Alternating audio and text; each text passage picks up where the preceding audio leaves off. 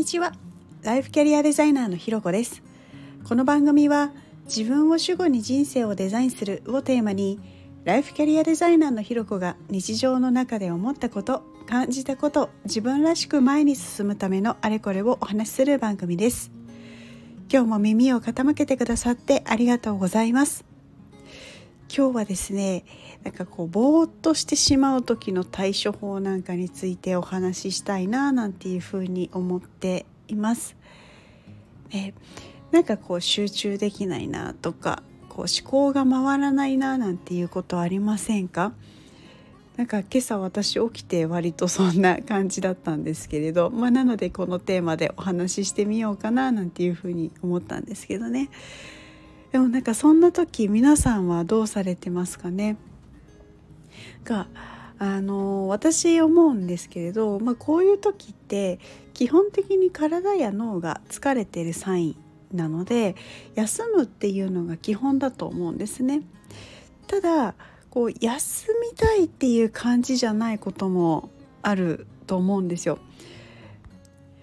ただこう追い込まれてこう休んでる場合じゃないみたいなのとはちょっとこう違う意味でこう寝たりぐうたり ぐぐうたらしたいと思わない感覚というか、まあ、どっちかというとなんかこうなんかしたいみたいな時ですね。でただなんかこうぼーっとしてしまうっていうような時って単純にエネルギー不足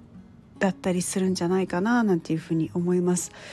あの血流が悪くなってて脳に酸素が十分行き渡っていない時に起こりやすいっていうふうに言われているみたいなんですね。なのでこう運動した方が頭もすっきりしたりします。私も実際こう日中仕事の合間にこうちょこちょこちょこちょこちょっとした運動を取り入れたりしてるんですけれど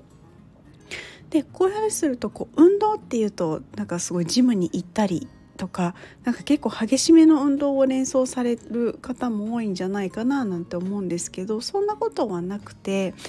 こう少し息が上がるぐらいのもの例えばまあスクワットとか1分間その場で足踏みをしてみたりとかあと1分間ジャンプするとかもうね1分間ジャンプ意外と慣れないと最初すごいきつかったりします。結構少し息が上がるというよりも結構息が上がったりします。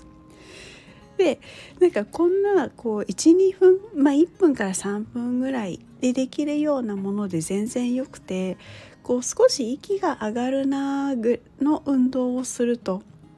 こう、まあ、息も自然にたくさんあの吸って入ってくるので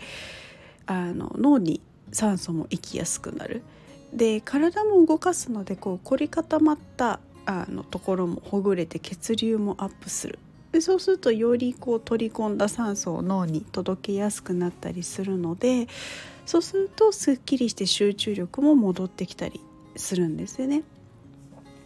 でまあ、日頃から結構運動してる方であれば例えばサーキットトレーニングみたいな割とハードめなものも良かったりすると思うしあとはこうウォーキングとかお散歩、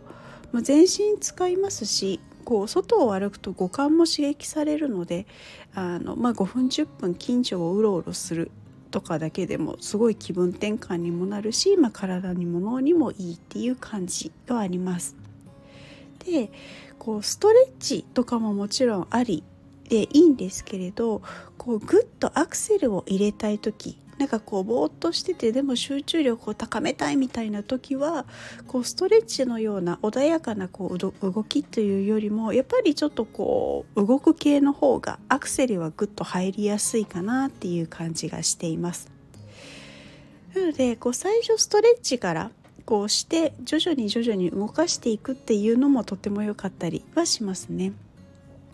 で実は私あの以前整体師なんかもやってたんですけれどその時のお客様とのお話でもこう寝てもう疲れが取れないっていう方がいらっしゃったんですよね。でそんな方にこう動く方法を教えたり、まあ、動き方みたいなのもあのお伝えして休むだけではなくて